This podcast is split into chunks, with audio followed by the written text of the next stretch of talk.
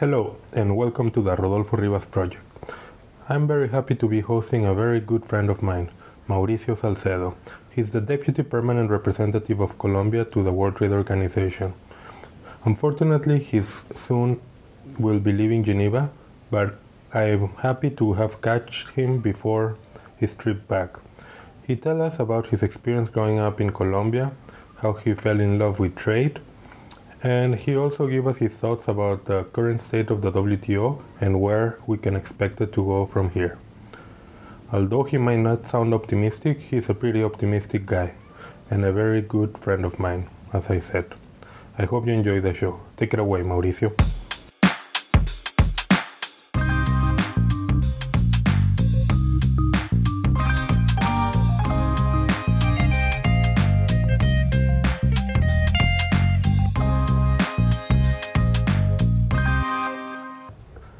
I'm really happy to have uh, my friend uh, Mauricio, Mauricio uh, de la Misión de Colombia. ¿Cómo estás, Mauricio? Muchas gracias, Rodolfo. Muy contento de estar acá contigo en tu podcast y, y siendo invitado al Rodolfo Rivas Project. Let's uh, switch back to English. I just wanted to say hi in Spanish as our native language. But uh, Mauricio, I'm really happy to have you here because uh, you were one of the guest that I wanted to have here for a long time. We just couldn't do it. But now finally, unfortunately, you're leaving. But just before you leave, it's good that you're here. Well, no, I, am very happy to be here. Very glad to being able to, to participate in, in your project. Um, uh, I have been one of your followers and your friend. Uh, uh, perhaps you were one of my first friends when I arrived here. Um, long wait, almost three years ago, well, three years ago, more than three years ago, uh, in 2016, and and so I'm very happy to to be here in, in, in the podcast and being able with uh, of sharing with uh, with you and with your followers and and people around the world that follow this podcast um, some of my experiences and uh, in life and and my views on on on trade that is my my passion and also my my profession.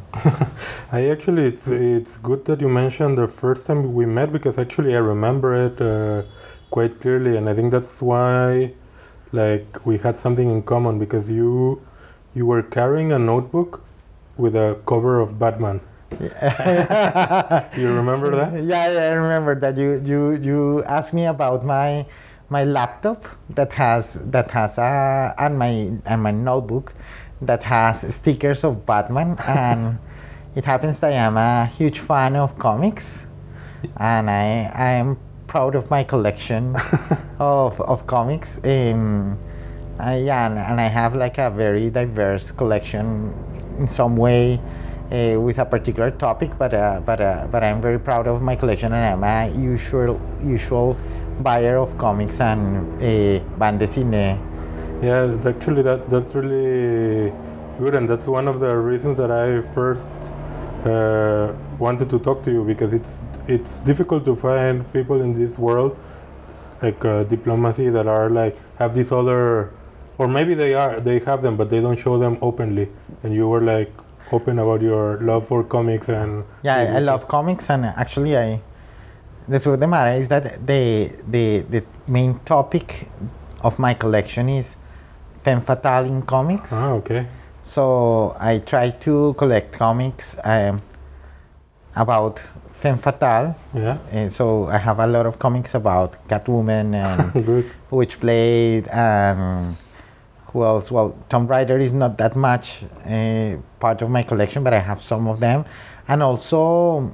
Mm, a lot of bande dessinée, French bande dessinée, and Dutch comics uh, that are like single issues but uh, are related to this topic. Aside of that, of course, I have Tintin and other yeah. comics that are quite famous, and that I'm buying those comics more for my kids than yeah. than for me. That, but I, I actually I, I, I fell in love I, I fell in love in co- with comics. Uh, with Tintin yeah. many years ago. So, so that's why I'm also trying to collect a decent, a decent a eh, collection of, of Tintin comics. Well, I, I, I love that. I'm equally a fan of those. But let's go back to the beginning. You are originally from Colombia. Where, where are you? Where were you born? I, I was born in Bogota. I was born in Bogota um, long time ago. I was born in Bogota. I studied in Bogota. My my father, he's from Ecuador, From and my mother is from from from Bogota. And my father is from a small city in the south of Ecuador that is very very pretty. It's called Cuenca. And so my childhood was eh, in between, well, mainly in Bogota, but also vacations in Ecuador. in, in Ecuador with my grandmother and my my uncles and my aunts in, in Ecuador. What, what brought your father from Ecuador to Colombia? He's a doctor, so he went to Colombia to specialize Mhm. as a pediatric surgeon. So Okay. he he well he he met my mother and he decided to stay. He fell in love and yeah, yeah, he fell in love and he fell in love and well he married my mother and then eh, actually went he he tried to to to to go back to Ecuador to to live there with us Eh, I was less one than one year old but um, I mean they didn't feel that that well and they decided to go back to Colombia and, and they basically made their life in Colombia uh, your your mother. What did she do? My mother she's a, a physical therapist Okay. and um, she's also somebody very religious and i'm very proud of my the liberal mind of my father and the religious mind of my mother and i am i i like to think that i am a combination of those two issues and two two ways of a Looking at the world. yeah, looking at the world and basically assessing and waiting life and uh, so so yeah, I'm a religious person, but I am also a liberal person in the sense that I like to respect all the ways of living and um, and happening and and I am happy that way as well. so And, and I guess they, I mean, their profession led them to help other people, and I guess that also. Yeah, that's true. My my two parents they they worked a lot and they made their professional careers a lot in relation with charities and charity hospitals and in the health um, healthcare public system of Mm. Colombia. And my my sister, she's also a doctor, um, and she's also in the public health uh, industry, and and I think that both my my siblings and I, we my, my brother, he's a he's a, a data scientist, and we have that education of uh, uh, and that formation from our parents on on the on that public services is important and civil service is important and to serve is important Mm. and and the fact that it's good to try to make work for making this world better. So And um, how was life growing up? Like, was it in the 70s? Like, how was life in It was Colombia? no, it was it was the 80s and the 90s, 80s. and I'm not that old. Yeah, in, the, in the 80s, sorry. in the 80s and the 90s, and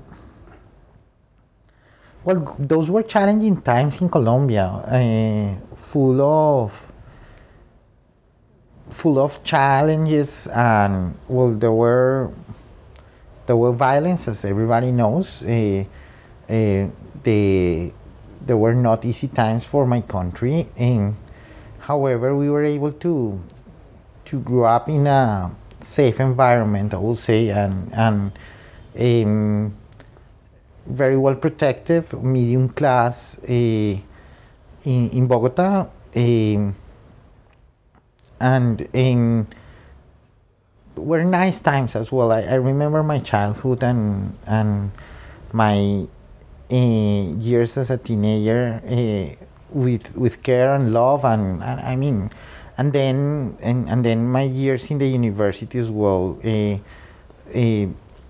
I, I praise them those years as some of the best years of my life as well. But when you were growing up and you mentioned the violence around, how did you perceive it? Were you like aware of what was going on? Uh, was it removed from you? Like your parents talked about it? Your no, we were very much aware of what was going on, and of course the situation was very difficult. For instance, in 1989, I think that was a very awful year uh, because of the systemic attack of of the Medellin cartel to to the institutions of Colombia. I am also very proud, and I am proud as a Colombia for the way that Colombians managed to overcome that situation and that crisis. In those years were, were terrible. The, the assassination of Luis Carlos Galan, that was perhaps one of the most important leaders in Colombian history, was awful. Was awful. Something that I have a very clear at this time in my mind. I remember when my, my, my father got into my room because it was at night, uh, and my, my father got into my room and told me, Look, this has happened. But it was something that it was announced. Uh, we were, it was a tragedy, an announced tragedy. We were expecting that to happen anytime because we, he was basically fighting against the cartel uh, and he was really facing them in such a hard manner that uh, that it was something that it was about to happen. Then then when they they started bombing Bogota and Medellin and other cities, and it was it was very tough. Then then the years with after after Pablo Escobar, the years of violence with the FARC were also awful, but perhaps I think that well both were terrible, but perhaps the, the years of Pablo Escobar were the more challenging, most challenging. Yeah. I realize that you're probably tired of talking about this, and I can relate because no, no, no, no, no, no, not everyone. Whenever people find out I'm from Mexico, they they tell me, "Oh, you must be like this." But I can relate. I remember I was also very young and the candidate for president was uh, killed in Mexico, Luis Donaldo Colosio. I remember I was watching, I was getting ready to watch The Simpsons, and they interrupted uh, The Simpsons to tell this, and I remember this like really marked my my life at an early age. I don't know if I really comprehended what that meant for the country, but it really I, I think it changed the, the way I perceive the world. Like anything can happen at any moment. No, no, no. I I think that the the the the, the, the, the situation from uh, my early years, I have been very much aware of, of politics and and my parents they are not activists. I I mean they they are not really in activism. They are just professionals, middle class professionals. But the thing is that uh, I was I mean, they were we were really hoping this guy to be president, mm. this Carlos Galan, and anyhow he was not able to be president. His successor, the the, the one that took over, Cesar Gaviria, is perhaps one of the most important presidents in the history of Colombia, because of the constitution and and the way that he handled the things with with Pablo Escobar. He was a, able to eliminate the cartel and so on, and and so so the, the thing is that that that moment perhaps uh, was a was a crucial time uh, and it's something that I think that almost every Colombian remembers with a lot of pain also uh, the attack the terrorist attack against the different terrorist attacks against Bogota when when they attack El Nogal Club mm. In the middle of Bogota, or when they attacked, when there was the attack of the, the Justice Palace. And I think that those are things that everybody in Colombia remember and remember with, with pain. And, and we very much uh, think that those years were, were terrible years in that sense. Anyhow, I think that the Colombian people are very resilient, and we were able to to overcome that situation. And it seems to me that it was similar to, to the to the defiance and the challenge that the FARC represented years after mm. that that that situation of of of Escobar, and then and then well, the, there are a lot of bad things about the Colombian establishment, but uh, there are also positive things, and I think that this resilience is there, and I I, I press that I press that. So, um, when this was going on uh, and you were growing up, what led you to become a lawyer? Why did you decide to go to law school? What these challenges that you were facing Mm. I was, in I was. I was, I was, I have loved social sciences all my life. I remember talking with my father about history since I was very young. In, and logic and argumentation and philosophy, they have been always also on my interest and I and, and I re- rely on that and I and I I was uh, very happy for for being able to engage on those topics so when I got to the point that I was about to decide in I was very much interested in in law and history in and I I tried to pursue both careers however I was not able really to to to continue history once I, I graduated from, from, from law. In, Ah, you wanted to do it? uh, yeah, I was wanting to, to do a lot of history classes with some uh, trying foreshadowing to at some point being able to complete my history uh, degree, but uh, I was not able. I, I made perhaps five semesters or something. Ah, but you did, like you did. Yeah, I was like uh, in my university, Los Andes University, it was possible to, to pursue both careers at the same time. So in the time I was doing law, I started taking history classes. And, but then when I graduated from law, eh, well, mm, I had one brother and one sister, two siblings, and it was not that easy for me to continue studying. At that time, uh, was 1999. Uh, uh, the the Colombian economy was not doing that, was not performing that well. So so it was just for me imperative to go out and work. Yeah. And then I got, I started working for the Andean community and Oh, for some of the institutions of the Andean community. And at that time, and uh, that's how I got engaged on these topics. So, before that, when you were studying, did you did you ever consider like trade? Uh, At that time, it was not that clear for me the trade side, but it was quite clear the international law side. okay. So I was very much in love into international law. Uh, I found it very very interesting. Yeah. Um, and um, so so at that time I was not that much aware of the WTO, but I was more into ICJ things and into the humanitarian human rights international law uh, side. Um,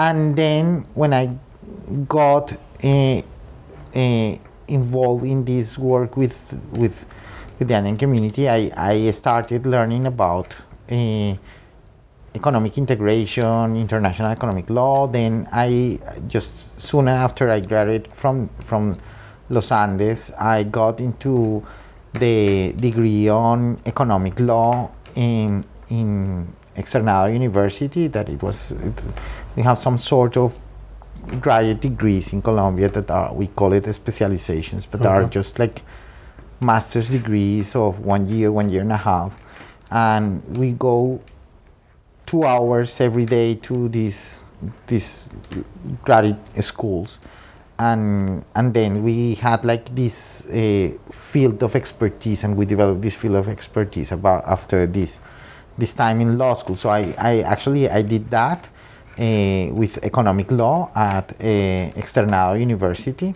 That is also some of the of the very important law school in Colombia. Well, there are five lo- very important law schools in Bogota and Los Andes and Externado are two of them. Um, so then I I was um, able to to meet to meet um, Claudia Uribe, the former ambassador Yeah. of Colombia, that now she works here for the ITC. So she was my professor at that time, and I started, and she was already somebody very well known in, in Colombian trade diplomacy. Um, she was about to be appointed vice minister just after that, and she she was my professor, my good friend, and she was able to introduce me to some of these topics. So, well, that that's also a pretty lucky break for you. Yeah, Not everyone has that opportunity, but uh, I was gonna say that you were saying that uh, in Colombia maybe you were not aware uh, about the international trading system maybe as much, but I think that has changed in the in the past few years. Now Colombia is like really well integrated, and they are they're usually one of the best teams in the moot court, and they have like this. Uh, I don't know. I think they're leading uh, the region, and they're punching above their weight. Is that a fair assessment? yeah, yeah. I think that is a fair assessment. What what happens is, I think that. Mm, I think that we are very proud of uh, a, from our trade diplomacy, and I'm part of that trade diplomacy. And as a member of that, I think that we have some people that have been very important for the system. Perhaps the most notorious figure in the, that sense is uh, Felipe Jaramillo, that he was also my colleague and my mentor and my professor in, in, in the ministry years after. Uh, that was the, the chair uh, of the negotiating group that developed uh, what we know nowadays as the GATS. Mm. Uh, but he was also sharing the um, negotiating um, group that uh, conducted to the uh, market access uh, uh, agreements and concessions in the Uruguay round. So, um, so Felipe was really somebody very, very important for, for, for the system and for us, because he, in some way, he shaped, um, he shaped the system, but also after him were some very brilliant minds came, like, and some of them are people well known in Geneva. One was Claudia, that I already mentioned her, well, Ricardo Melendez, Alejandro Gamboa, that are here, and then others, um, well, our ambassadors, um, all our ambassadors in some way, they have um, let their touch in the in the system and in, in, in, in the in the trade in the Colombian trade uh, style, and then then we had very important diplomats like Claudio Orozco, Olga Lozano, and, and and others that have been able to really shape uh, the way that we we we see the system and that we um, address the system and how we made our way on the on the system. So when I was when I was in law school, perhaps it was not a, a Colombian thing. It was more my thing that I was not really that aware of the system. But then when I met Claudia, she, I, I, I, I remember that I had this thing that she used to take me to my office uh, after class, and in we used to talk a lot. Every time she was taking me back, she was giving me this ride to my office uh, because the Externado University is in the downtown of the in downtown nearby Monserrate, and usually some of the offices are in the north of the of the city. So uh, taking me back and giving me this ride, we used to talk a lot, and and in these conversations during the, that that uh, time, I learned a lot about this issue uh, and and the pride that we uh, felt about our trade diplomacy and our people, the people that the Colombian people that have engaged in trade diplomacy, and um, so then I learned. I started learning about the WTO and starting uh, having this interest for the WTO.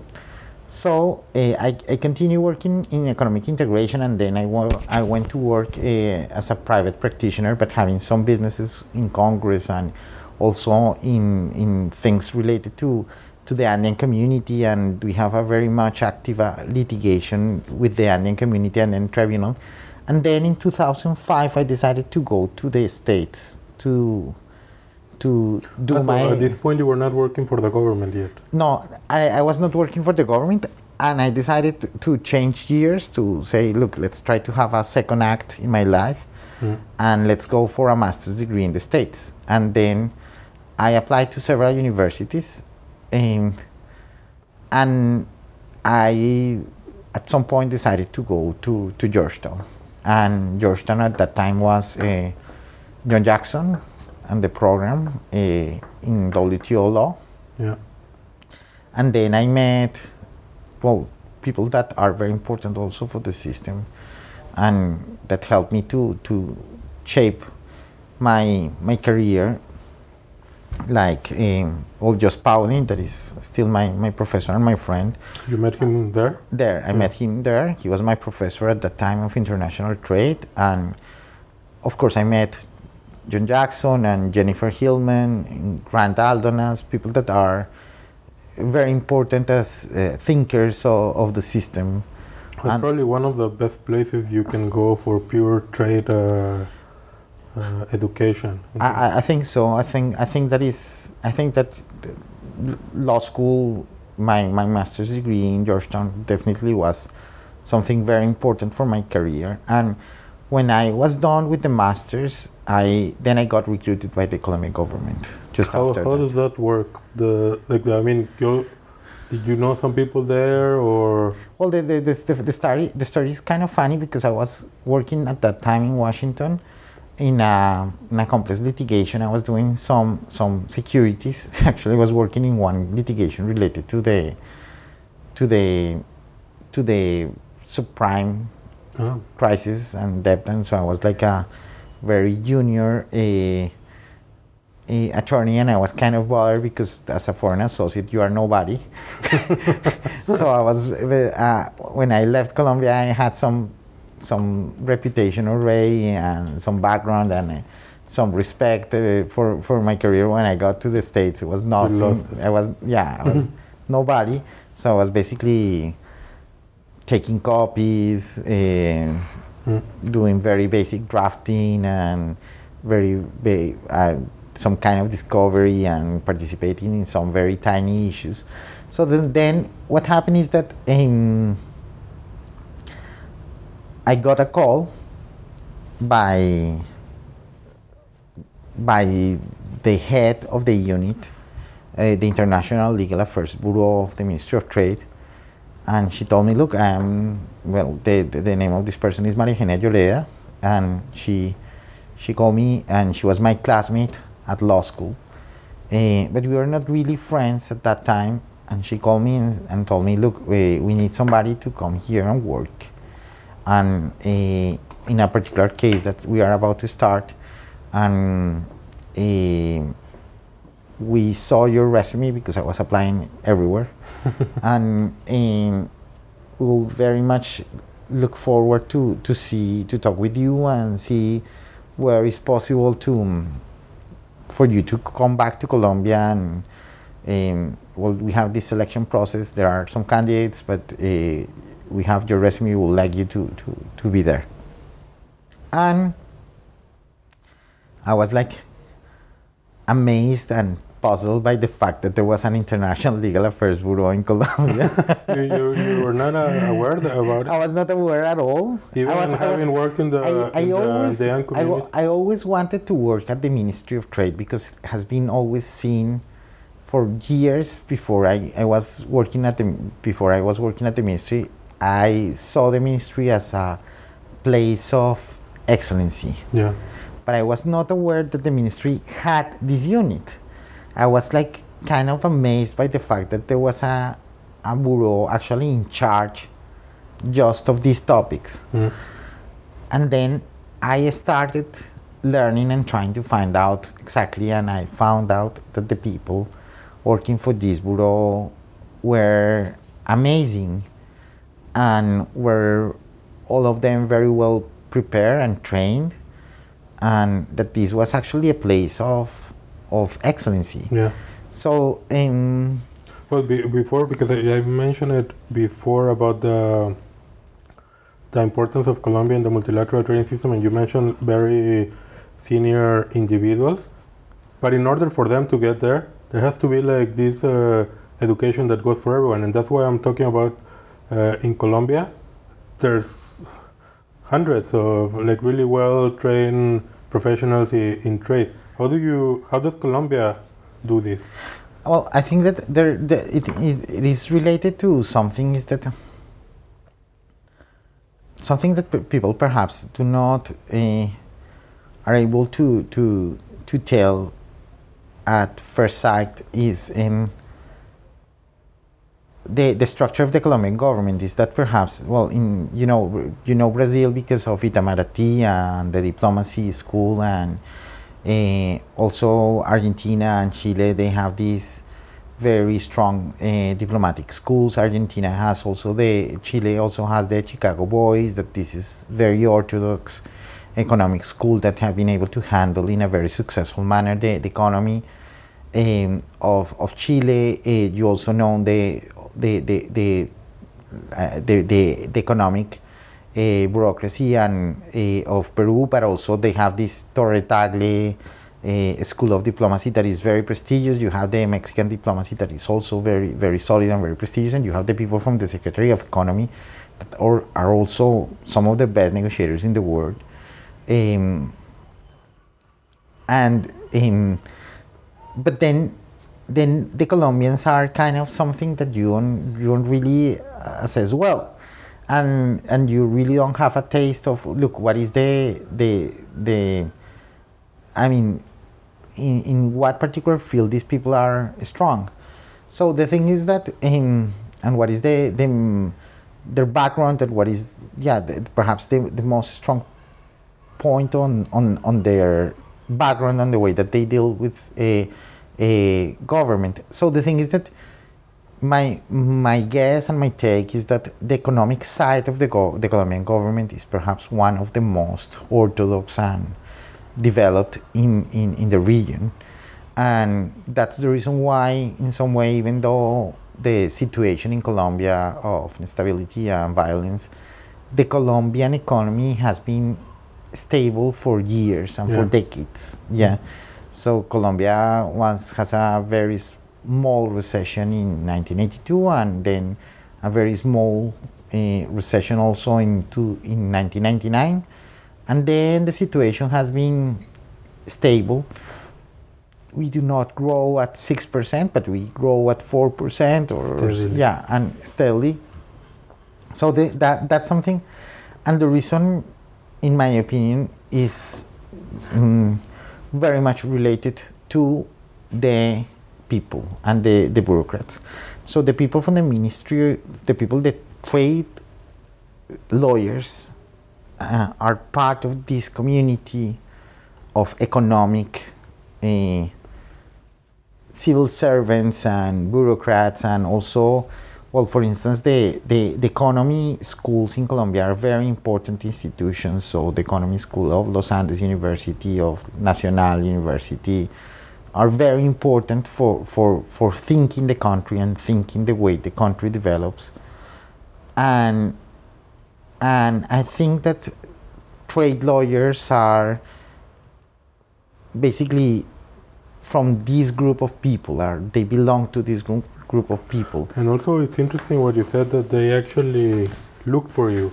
So they also like to nurture the, the talent. They they seek out the talent and they encourage it. I, I think so I think so. I, I think that eh, and actually when you are well now when in the when the position that I, that I am nowadays eh, well I'm also looking for the same. I'm also looking for people to come and be part of the litter So now you, you I would mentioned say it in, the, in a very colloquial manner, but be part of the leader to be to belong to to, to start becoming to carry the torch yeah for the exactly next generation. exactly exactly. Uh, yeah, but also be part of the leader in the sense that we need people to come and be trained and learn and and also carry the torch for the next generation. Uh, what you were saying, I mean, you you were helped out or you were mentored in some way by some of these towering figures in trade?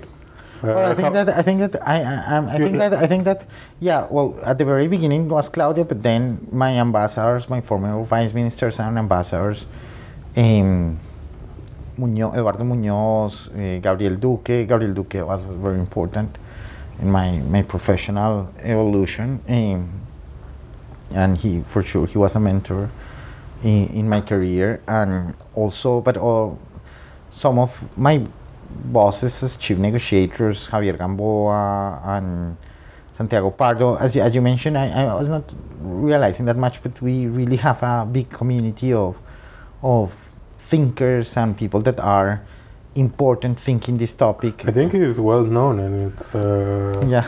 well Colombia like uh, it's it's up there. But what I wanted to ask is, so you received some of this mentorship, maybe not directly, indirectly, or however you got it. But are you doing the same for new and I, upcoming? yeah, I'm trying to do the same. I'm trying to do the same. I'm trying to be engaged. And it was you. You mentioned you're right. I mean, where people like, uh, it was direct and direct. Uh, I mean, people are not promoted on their own. yeah. somebody is promoting you. Somebody is mentoring you. Uh, somebody in some way is guiding you. You are learning from examples that are, are pe- people are giving. So very often, I, I remember something with one of my bosses that is now the ambassador in Japan, Santiago. When I got ha- when I got to the ministry, soon after, um, I was invited to become part of the Colombian negotiating team, Colombian trade negotiating team. Santiago was our chief negotiator of that at that time, and he told me, mm, he told me, look, eh, I mean, we want you to be part of the team, but we do not want you to be the head of a particular negotiation. Want you to be there learning for a while. And I was, come on, Santiago. I mean, I'm coming from Georgetown. so, you know, it's like a matter of, I mean, Right. I, I have Yeah. I have the train, you know, uh, I was John Jackson student, Pauwelyn. No, no, no, we know we, we, we, we know that and we praise you for that. that. That's very good. We want you to be in the team, but you have to learn how to negotiate. And I was, no, no, no, but I mean, I uh, should be leading eh? the negotiation. yeah, I should be leading. I, I should be on the front. And, and he was telling me, no, no, no. You are going to be drafting, taking notes, learning. And of course, I was not very happy with that. But then I learned that they were basically training me. Yeah. And But, but how and- long before you were open to to that? I was I was almost two years in the training process at the ministry, and it was the same with uh, there was that was one story that was funny, and and then after one year and a half or something, Santiago gave me a negotiating team, the the customs. I was the the the customs negotiator of Colombia for for almost five years, and Santiago told me, okay, so now uh, I, I can see that you are ready to, to lead your own team, so go ahead. So, but it was it was so it was good, and I, now I, I, I thank him because the way that he handled things. So, but it was the same with with my vice minister and then former ambassador uh, Munoz. He used to take me to meetings with uh, Pascal Lamy for the bananas negotiations Yeah. and was 2009 2010 and I was like and Claudia was here man, handling things but the, the vice minister was handling things on its own also so Munoz used to take me there to the meetings with Lamy and I was at the confessional meetings because we were in a proceeding that called the 1966 proceeding that is made of mediation eh, with the DG Yeah. uh, it has been the only one, the only time that it has been used. And then what happened is that um, I we were in the meeting and I then I heard something that I, it was interesting for me and perhaps that I was thinking that it was good to suggest something to to my boss. So I started making some comments In the um, meeting. in the meeting uh, or passing some notes. Uh, Vice Minister, I think that perhaps what the DG is meaning is this. So he was very patient. He's uh, somebody very, uh, I would say, very. He's like a British lord. He's very, very, very well behaved and very patient, and he has this such polite manners. So, so the thing is that he was looking me and telling me, no, no, no, this is not what he meant.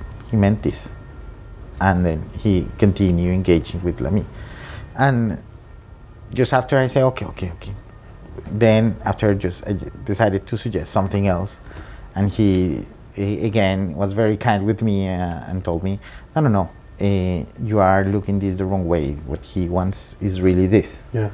And I was, oh, okay, okay.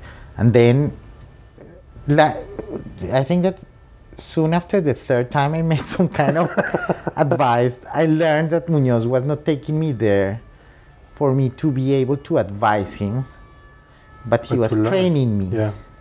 He was training me. And, and uh, that I was part of the school. Was part, I was in the, in the school.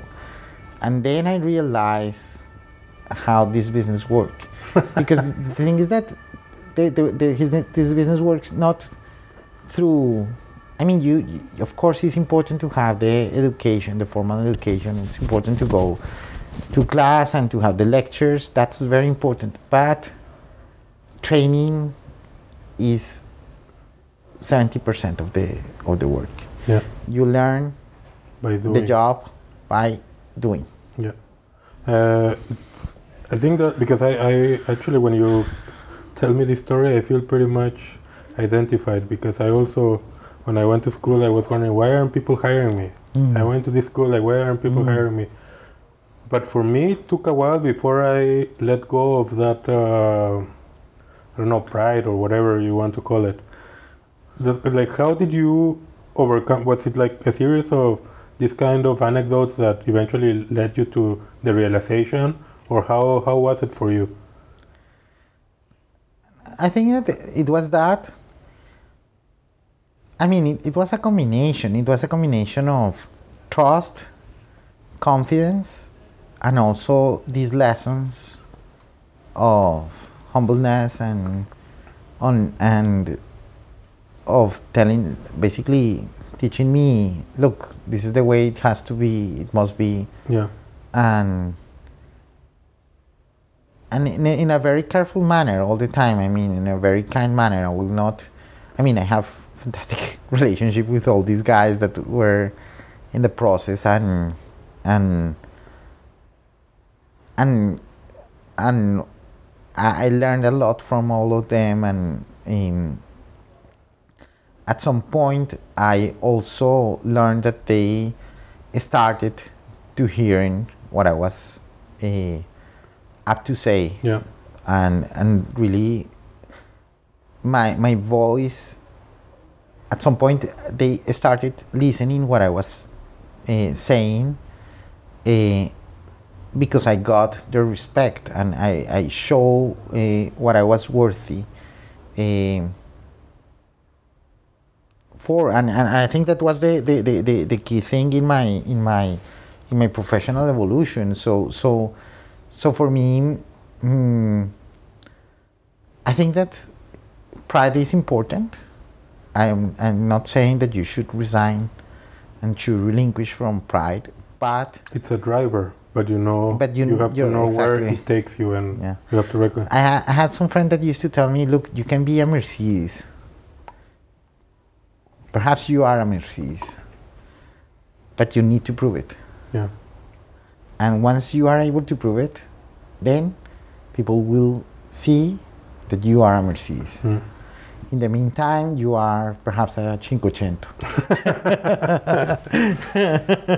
So I'm curious to hear. I mean, I don't want to delve too much in this, but uh, what's your view on what's going on in the WTO right now, and what what is the future in the WTO? Well, I, you, I, I learned something. I learned something when I was in Georgetown and hearing Pauwelyn and Jackson and, and Aldonas that uh, his classes on trade and development were fantastic. And what I learned is that WTO, people think that WTO is about trade.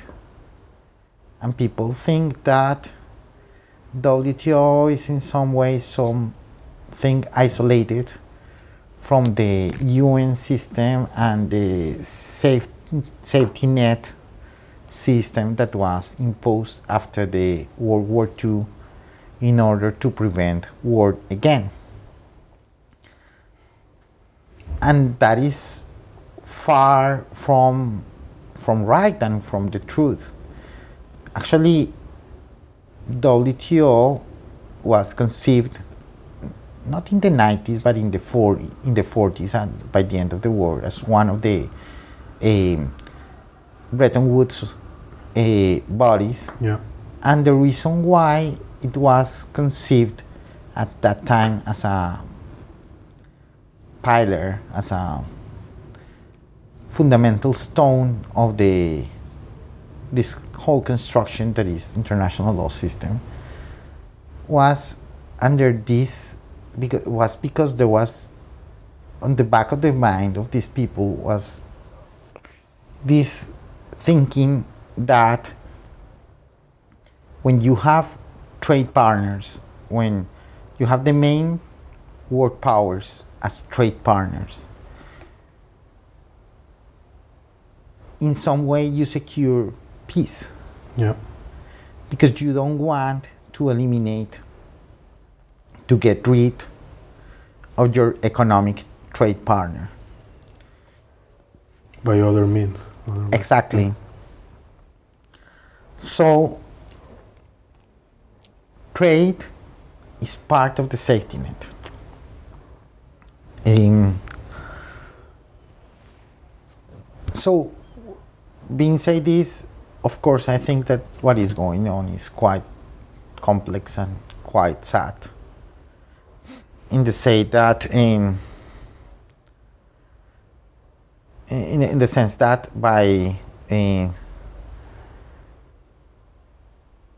the fact that the WTO in some way is withering uh, and that everything is that is happening is so sad um, and the fact that global chains are in some way destroyed by the recent events um, trade global chains that weaken the A safety net. the safety net as a whole. And I, I think that I think that we should be we should we should be very much concerned about and very much worried about the what is happening and but of course it's difficult also to blame just one government or one person for this situation. It's something that has been incubated, has been there for a while. Yeah. And now what is happening is that we are seeing uh, the evidence and of this situation that has been incubated for a for a very long Yeah, time. something that has been simmering there for Yeah. some time, and it just like Yeah, yeah. started to see the results. yeah, But I, I agree with this. Uh, I think that um, we should be. I, I think we should be more concerned that we appear to be. Hmm. Maybe we are, but we don't appear to be as much. But what do you see as the way forward? How can we get out of this situation we are in? No, I think that I think I, I don't remember who, who was the person that uh, I, I learned that perhaps was Churchill, but per- perhaps I'm wrong. That used to say that politics are always local. And truth of the matter is that uh, if life conditions do not improve everywhere. And we always miss the point of look, everything is connected. Look, social conditions improving social conditions is something that is also important for the well-being the- of the- everyone. exactly. Then we are facing these kind of situations, and so the, the truth of the matter is that in several countries on the developed world, on the superpowers, uh, living conditions of people have decreased. yeah, It's true that in China, living conditions have improved. In Latin America, many countries have improved their living conditions. But the mere fact that educational systems and healthcare systems eh, around the world, in some of the main economies, are not longer that strong, are not longer satisfying sufficient the, the needs of people. In are some of the elements that are at the at the at the roots of this crisis that we are that we are facing. And and, that's one thing. The other thing is that look there are many i mean people with no education people with bad health care uh, people with no with a not the very the best information uh, submitted in some way to uh, to massive amounts of information, but not very much able to tell the difference between good info and bad info. And are people very much exposed to make wrong decisions? yeah, So, so the thing is that, yes, democracy is very good, but democracy also works uh, in a particular environment. And that yeah, the individuals are committed to the system. yeah, exactly. And they And, uh, learn, they yeah, and the thing is that, the, the- well, the Germans, the Germans elected in the 1930s the the National Socialist Party, and they voted for it. And and the outcome, we know, we all know the outcome. But also, this has a historical root in a bad settlement of the of the World War yeah, first. And perhaps nowadays we are facing what was the consequence of a bad settlement of the of the Cold War. In Mhm. some ways, I mean, the, the, the, the mere fact that some of these countries that uh, in some way lost the Cold War were disintegrated and that they were uh, mistreated at some point is is one of, at the roots and it's basically at the origin of what we are facing nowadays when these uh, countries are back uh, with a lot of power and a lot of resources and in some way this feeling of revenge and Uh, Mauricio, but I don't feel so encouraging about your answer. what's what's uh, so how do you see it? Do, do you see it this bad? to or, to work out this uh, I think that there should do you think it's gonna get a lot worse before it starts to get better? Mm. I think that we should not feel discouraged. We should try to continue working.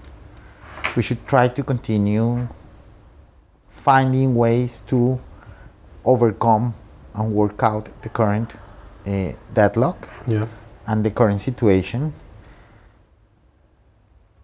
It's important to change our mentality. And when I say we, I mean the trade diplomats, the, the trade bureaucrats, the people here at the WTO Secretariat, Hmm. eh, the people in the national trade services all around the world. We should try to reflect look, what is wrong? How is possible that we are here? I think yeah, and and then trying to be earnest with uh, the the the response to that we give to those questions in order to to really assess and address and face the situation in a, in a, in a proper manner. I- think you're right because I think that we have new challenges that are coming up every day, but we're still under the old mindset. Yeah, And we cannot solve the new challenges if we're looking at it from the old perspective. exactly. And this change is necessary. Exactly. So, th- so the thing is that there are many things that have to be changed, that that must be changed. But in the problem is that this uh, look, we need in some way to protect the losers of international trade, and we need to address the concerns of the losers of international trade. That's one thing. The second thing is that we should be honest in the sense that WTO was not designed, the international trading system was not designed to take in non market economies. The, the way that the, in, the drafters of Marrakesh Agreement and the GATT thought about these non-market economies eh, was in, in transitional eh, modes, in transitional as transitional vehicles. So, um, non-market economy that is coming to be a becoming to be a market economy. eh, this transitional period in order for that non-market economy to become this a market economy but it was not designed in order to it was not conceived in order to keep non-market economies as non-market economies forever. Forever. And then now what we have seen is that some of the market economies, traditional market economies, have been consistently adopting non-market economy policies. Yeah. So massive To co- to subsidization. yeah. To counteract this kind of I will not. i mean, to counteract, in part to counteract, but also in order to satisfy domestic concerns and domestic interests. So, so agricultural policies with massive subsidization, eh, industrial policies with massive subsidization. And this is, I mean, the thing here is not only in the developing world, but also in the developed world. yeah. And so the thing is that we have to be honest. Look, the system doesn't work that way. If we are going to, and also the idea after the war of this national security and food policies and this interrelation between one and the other is something that is not working anymore because it's creating a lot of distortion um, worldwide. And so we, we need to rethink that in an honest manner, saying, look, guys, this is not working. Yeah. If we are going to support people, we have to support people, all the people. If not, we perhaps we need to rethink the system Yeah.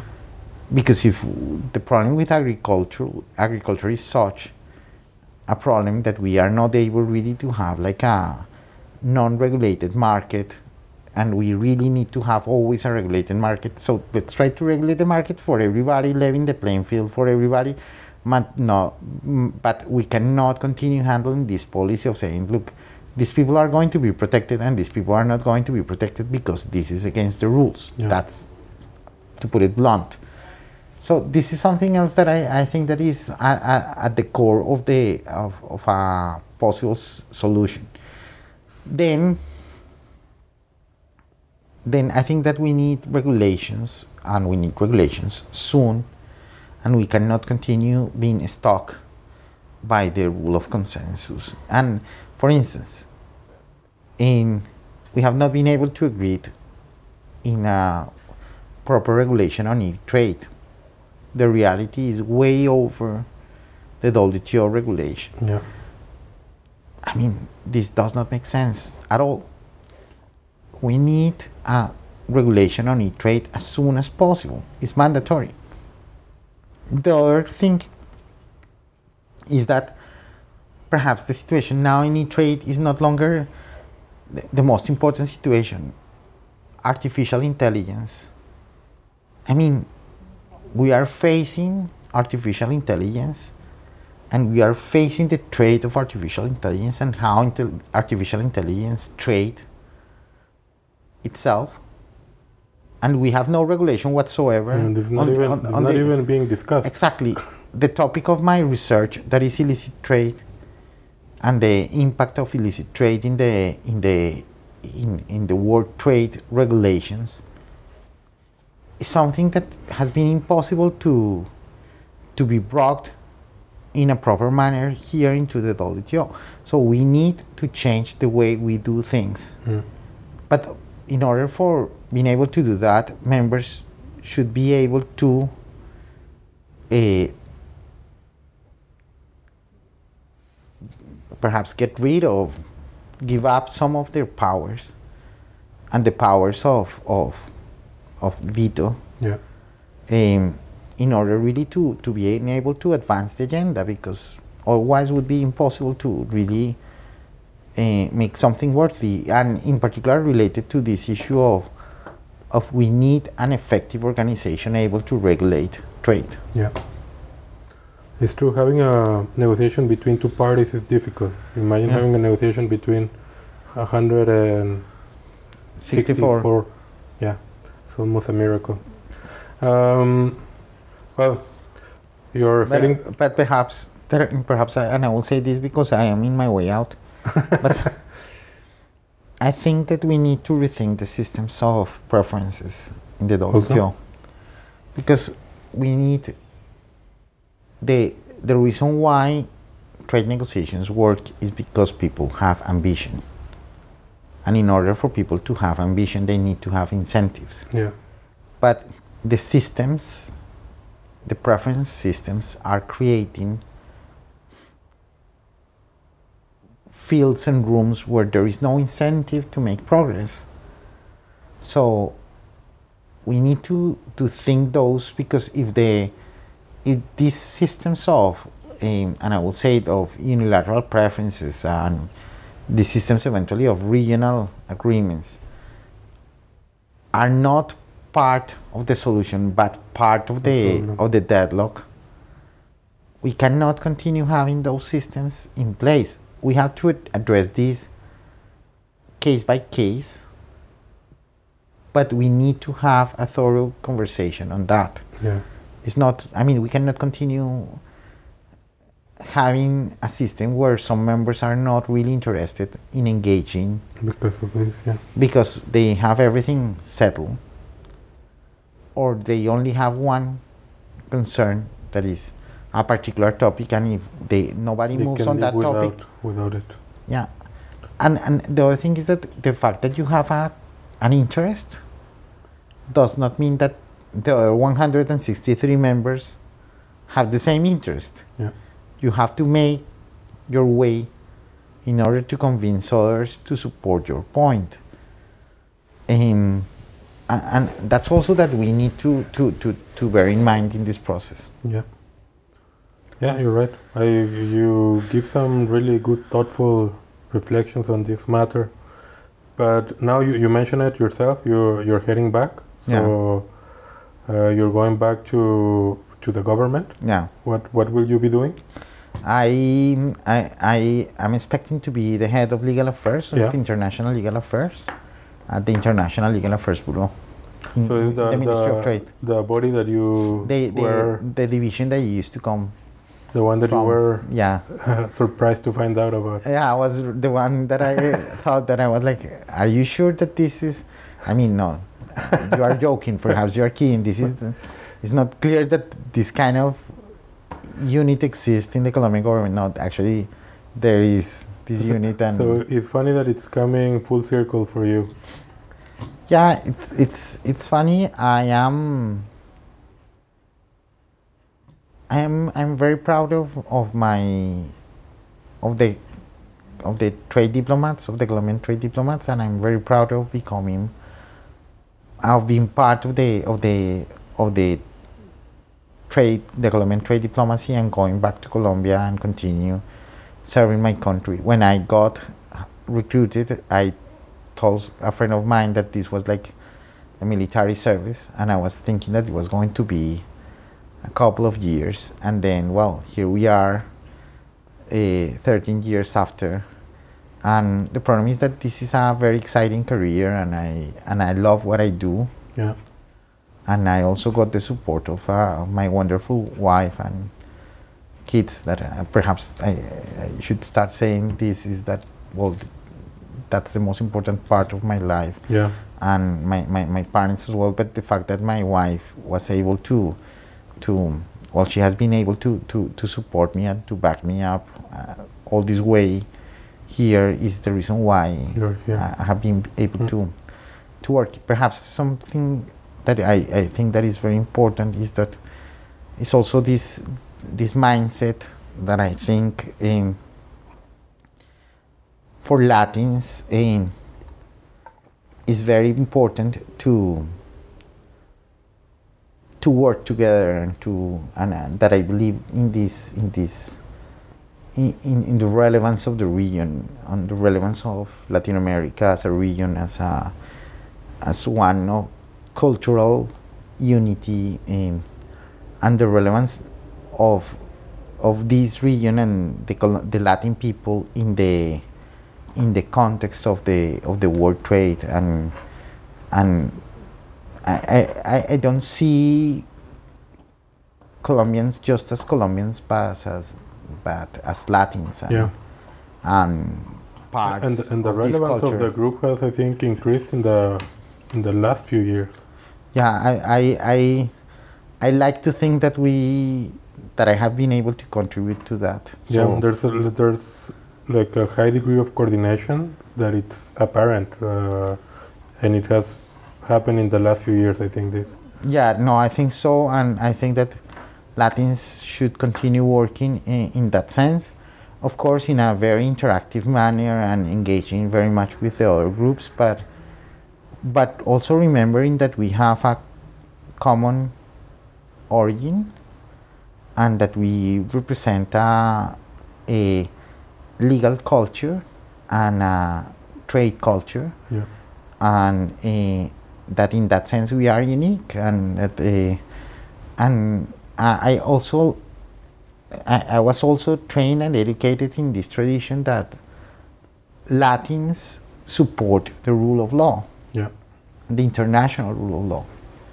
And when I when I was when we were at the beginning of this conversation, I was talking about some particularities of, of the civil service and the different bureaucracies around Latin America and and I can tell you that I really admire my colleagues from from from other countries of Latin America eh, that are and I have learned a lot working with them uh, from the Mexicans and the, the fantastic tradition that you have at the Secretary of Economy Mm. and the Brazilians with Itamaraty and the, the Argentinians, the Chileans, the Peruvians that are my colleagues almost in every negotiation that I have been involved in. in and well, of course, of course, of, of the Venezuelans that Colombia and Venezuela are like twin countries. So, hmm. so for us, the for us, I mean, of course, the situation nowadays is very complicated. But in, when I started my career, I remember working a lot with Venezuelans. Of course, this has not happened for a for a long time Mm. um, anymore. Well, uh, I'm really happy that we had this candid conversation where you told us a lot about your experience. Thank you and very I, much. I look forward to seeing you back here in Geneva whenever you, you're back. Mm-hmm. And thank you, Mauricio. Thank you very much, Rodolfo.